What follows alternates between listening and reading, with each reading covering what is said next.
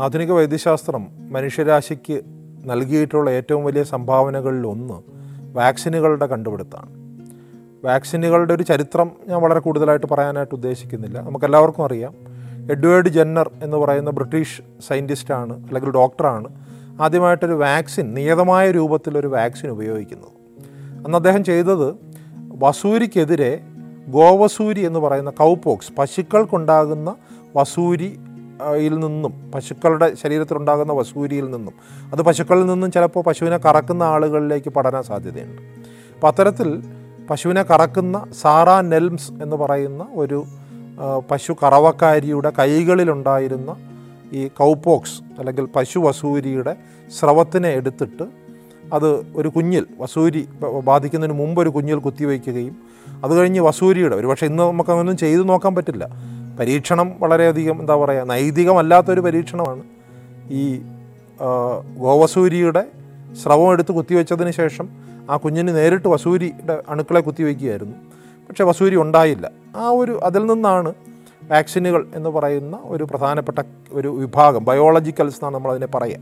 അത് മനുഷ്യന് എത്രത്തോളം ഉപയോഗപ്രദമാണ് എന്നുള്ള കാര്യം നമുക്ക് മനസ്സിലായത്.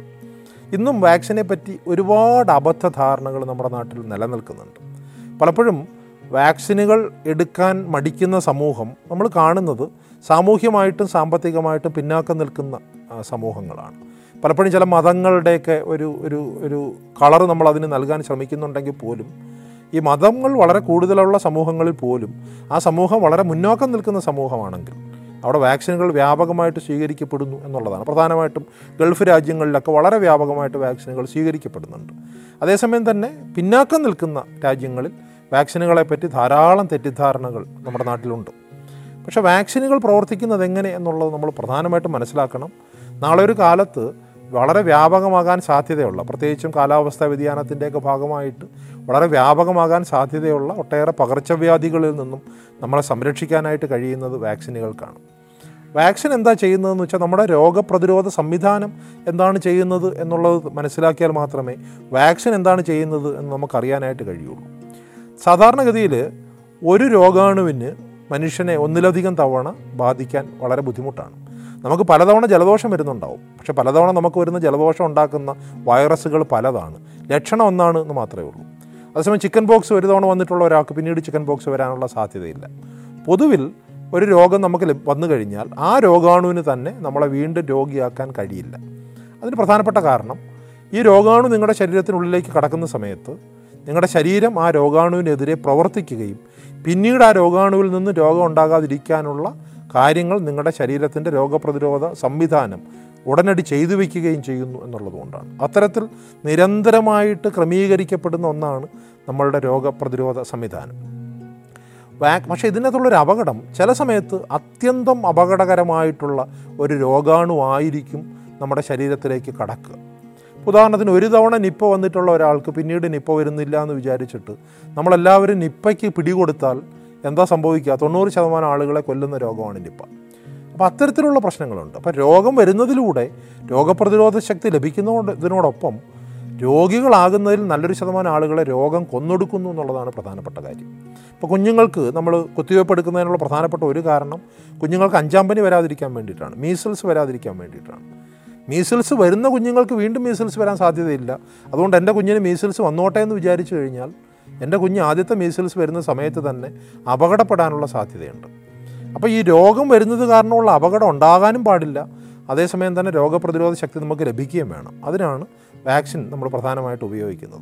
അതിൽ പല പല മാർഗങ്ങളാണ് പ്രധാനമായിട്ട് ഉപയോഗിക്കുക. പണ്ട് കാലത്ത് ഉപയോഗിച്ചിരുന്നത് ഒന്ന് ഈ രോഗം ഉണ്ടാക്കുന്ന രോഗാണുവിനെ തന്നെ അതിനെ അതിന്റെ വീര്യം കുറച്ചിട്ട് കുത്തിവെക്കുക എന്നുള്ളതാണ് പ്രധാനമായിട്ട് ഉപയോഗിക്കുന്ന ഒരു മാർഗം. ഇപ്പോഴും നമ്മൾ മീസിൽസിലൊക്കെ ചെയ്യുന്ന ഒരു പ്രധാനപ്പെട്ട മാർഗം അതാണ്. അതായത് നമ്മളിപ്പോൾ ശരിയായിട്ടുള്ള പടയാളികൾ വരുന്നതിന് മുമ്പേ പടയാളിയെ പോലെ ഇരിക്കുന്ന ആളുകളെ അതേസമയം ജീവനുള്ള ആളുകളെ തന്നെ ശരീരത്തിന്റെ രോഗപ്രതിരോധ ശക്തിക്ക് വിട്ടുകൊടുക്കുക. അപ്പോൾ അവരോട് പടി പടവെട്ടി നമ്മുടെ രോഗപ്രതിരോധ ശക്തി കരുത്താർജിക്കുകയും പിന്നീട് യഥാർത്ഥത്തിലുള്ള രോഗാണുക്കൾ വരുന്ന സമയത്ത് പടവെട്ടാൻ നമ്മുടെ ശരീരത്തിന് വളരെ വേഗത്തിൽ കഴിയുകയും ചെയ്യുക എന്നുള്ളതാണ് ഇവിടെ ഉപയോഗിക്കുന്ന തത്വം. മറ്റൊന്ന് ഈ രോഗാണുക്കളെ ചില ചിലപ്പോൾ ഈ ഈ പറയുന്ന രോഗാണുക്കൾക്ക് ജീവനുണ്ടെങ്കിൽ അത് അപൂർവമായിട്ട് ചിലപ്പോൾ അപകടം ചെയ്യാൻ സാധ്യതയുണ്ട്.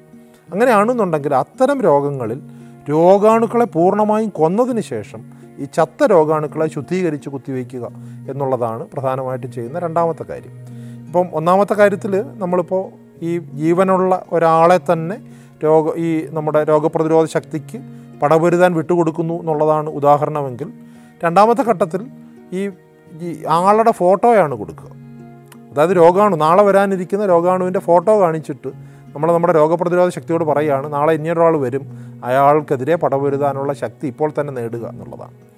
അതുകൂടാതെ ഇപ്പോൾ പല പല മാർ മറ്റു ഇപ്പോൾ കോവിഡ് വന്നപ്പോൾ ഉണ്ടായ പ്രധാനപ്പെട്ട മറ്റൊരു നേട്ടം ഈ വാക്സിനേഷനിൽ ഒരുപാട് പുതിയ കണ്ടെത്തലുകൾ വന്നിട്ടുണ്ട്. ഇപ്പോൾ നമ്മൾ ചെയ്യുന്ന ഒരു പ്രധാനപ്പെട്ട കാര്യം രോഗാണുവിന്റെ ഈ ജനിതക പദാർത്ഥത്തിനെ എടുത്തിട്ട് നമ്മുടെ ശരീരത്തിനകത്തേക്ക് കടത്തിവിട്ട് നമ്മുടെ ശരീരത്തിനെ കൊണ്ട് തന്നെ രോഗാണുക്കൾക്കെതിരെ പടപൊരുതാനുള്ള മാർഗങ്ങൾ ഉണ്ടാക്കുക എന്നുള്ളതാണ്. അതായത് നിങ്ങളുടെ രോഗാണു ഉണ്ടാക്കുന്ന ഒരു തോക്കിന്റെ ഒരു ഭാഗം നമ്മുടെ ശരീരത്തിനകത്തേക്ക് അല്ലെങ്കിൽ രോഗപ്രതിരോധ ശക്തിക്ക് കൊടുത്ത് രോഗപ്രതിരോധ ശക്തിയെ കൊണ്ട് തന്നെ ആ തോക്കുകളെ ഉണ്ടാക്കിച്ചിട്ട് അവർക്കെതിരെ തന്നെ യുദ്ധം ചെയ്യുന്ന ഒരു രീതിയാണത്. അത്തരത്തിലുള്ള ഒരുപാട് വാക്സിനകത്ത് പുതു ഒരുപാട് പുതിയ വ്യത്യാസങ്ങൾ വരുന്നുണ്ട്. നാളെ ഒരു കാലത്ത് അപൂർവമായിട്ടെങ്കിലും ഇപ്പോൾ വാക്സിൻ കുത്തിവെക്കുന്ന സ്ഥലത്ത് ഒരു പക്ഷേ ചുവന്നതടിച്ച് വരുന്നത് പോലെയോ അല്ലെങ്കിൽ വാക്സിൻ എടുത്തു കഴിഞ്ഞാൽ പനി വരുന്നത് പോലെയൊക്കെയുള്ള പ്രശ്നങ്ങൾ ഇപ്പോഴും ഉണ്ടാകുന്നുണ്ട്. അതിനെപ്പോലും ഇല്ലാതെയാക്കുന്ന രീതിയിൽ അതേസമയം ഗുണനിലവാരം വളരെ ഉയർന്നുള്ളതും വാക്സിൻ എടുത്തു കഴിഞ്ഞാൽ രോഗത്തിനെ പൂർണമായിട്ടും നൂറ് ശതമാനം തടഞ്ഞു നിർത്താൻ കഴിയുന്നതുമായിട്ടുള്ള സങ്കേതങ്ങൾ നാളെ ഉണ്ടായി വരുന്നുണ്ട്. പ്രത്യേകിച്ച് നമ്മുടെ നാട്ടിലുള്ള ആളുകൾക്ക് പ്രായം വർദ്ധിച്ചു വർദ്ധിച്ചു വരുന്നു എന്നുള്ളത് കൊണ്ട് തന്നെ കുഞ്ഞുങ്ങളെപ്പോലെ തന്നെ പ്രായാധിക്യമുള്ള സമയത്തും പകർച്ചവ്യാധികൾ വരാനുള്ള സാധ്യതയുണ്ട്. അതുകൊണ്ട് അവരും ഈ വാക്സിനുകൾ സ്വീകരിക്കേണ്ടതാണ്. അപ്പോൾ വാക്സിനുകളെ പറ്റിയിട്ടുള്ള തെറ്റിദ്ധാരണകൾ പൂർണമായിട്ടും മാറ്റിവെച്ച് മനുഷ്യന്റെ ഇനിയുള്ള ഉന്നമനത്തിന് അല്ലാന്നുണ്ടെങ്കിൽ അവൻ ആരോഗ്യത്തോടു കൂടി ഇരിക്കുന്നതിന് രോഗം വരാതെ തന്നെ രോഗത്തിനെ പ്രതിരോധിക്കുന്നതിന് നമ്മെ സഹായിക്കുന്ന ഏറ്റവും പ്രധാനപ്പെട്ട ഘടകങ്ങളാണ് വാക്സിൻ എന്നുള്ളതും. ഞാനും നിങ്ങളൊക്കെ ഉൾപ്പെടുന്ന മനുഷ്യരാശിക്ക് ശാസ്ത്രം നൽകിയിട്ടുള്ള ഏറ്റവും വലിയ സംഭാവനകളിൽ ഒന്നാണ് അത് എന്നുള്ളതും നമ്മൾ മനസ്സിലാക്കുകയും വാക്സിനുകൾക്കെതിരെ ആളുകൾക്ക് തെറ്റിദ്ധാരണകളുണ്ടെങ്കിൽ അത് പറഞ്ഞ് മനസ്സിലാക്കുന്നതിന് മുന്നോട്ട് വരികയും ചെയ്യണം എന്നുള്ളതാണ് പ്രധാനമായിട്ടും അഭ്യർത്ഥിക്കാനുള്ളത്.